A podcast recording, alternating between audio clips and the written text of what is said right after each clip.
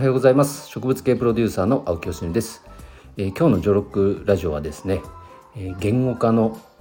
威力についてお話をしたいと思います。えっ、ー、とここ最近ですね結構やられてて あのまあ自分がやってることがねなかなかやっぱ思うような成果がまだまだ出ていません。本当にねこのキャズム越えギューンと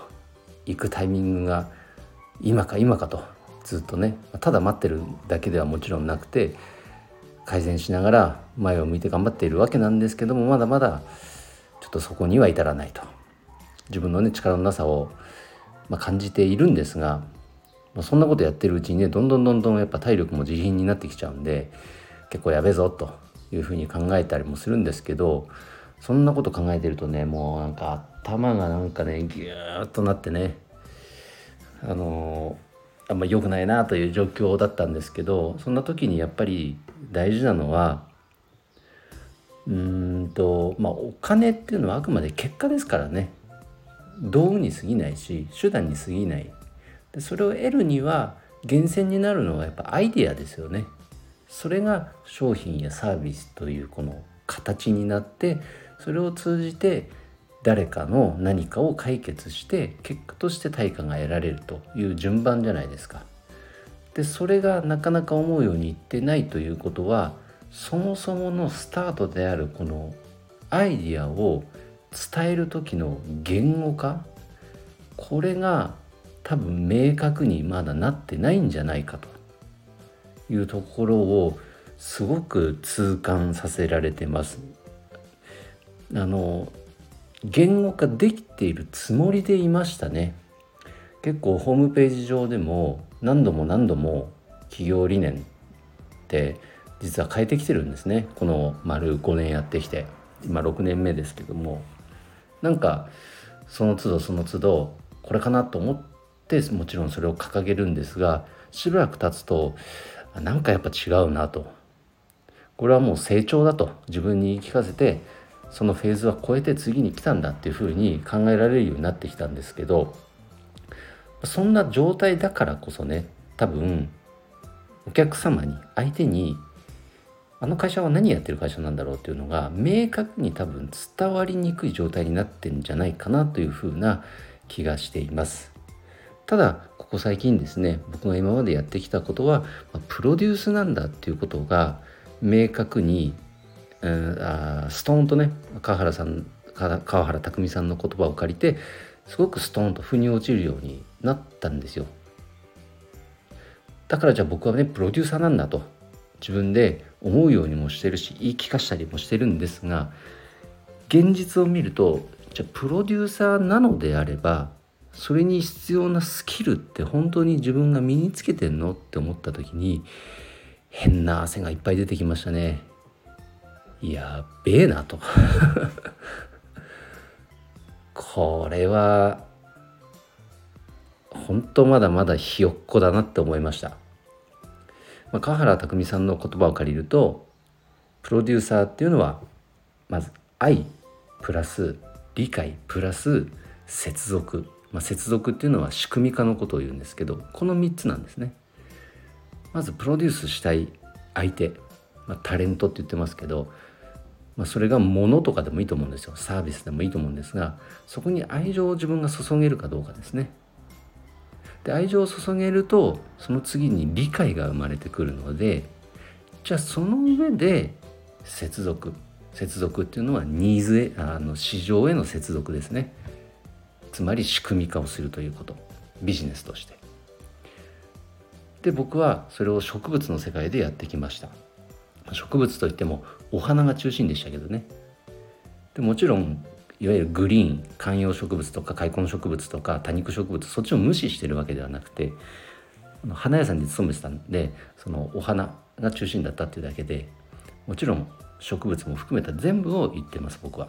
その業界で活動してきたことっていうのは、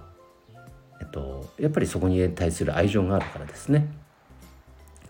なんですけどじゃあそれをいざ仕組み化するってなった時には結構見よう見までだったり、うん、独学だったり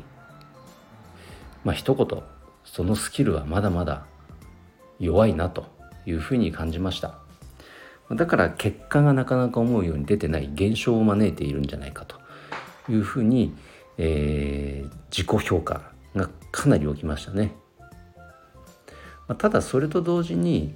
まあ、プロデューサーなのであれば別にねそのジャンルを超えていろいろプロデュースしたっていいじゃんっていう考えも芽生え始めていたんですけどもうんと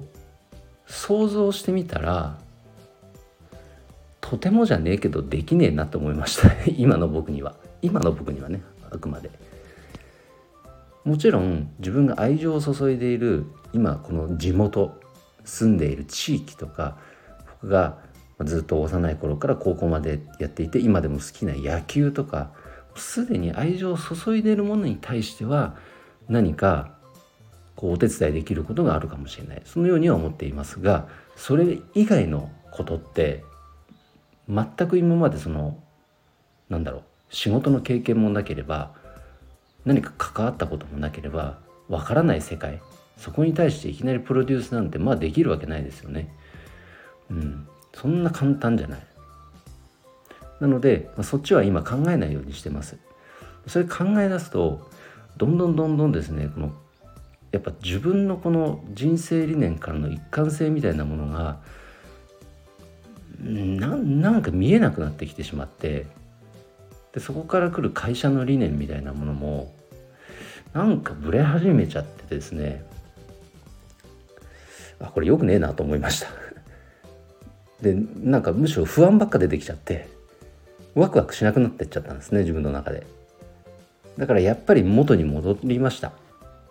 今のこのジョーロという会社でやることっていうのはあくまでこの植物の業界。この業界でプロデュースをしていくこと。言ったってやれることなんてめちゃくちゃありますからね。だから僕の人生生涯を捧げてこの植物かけるプロデュースでコンテンツを生み出していくって言ってもものすごいことができますよ。いろいろ。やれることだらけです。まだ何者でもないので僕は。何も成し遂げてないので。ね。だったらあれもこれもなんて手広げる段階じゃないんですよ。到底。ということをねこの数日1週間ぐらいですごく考えさせられたし反省もしましたし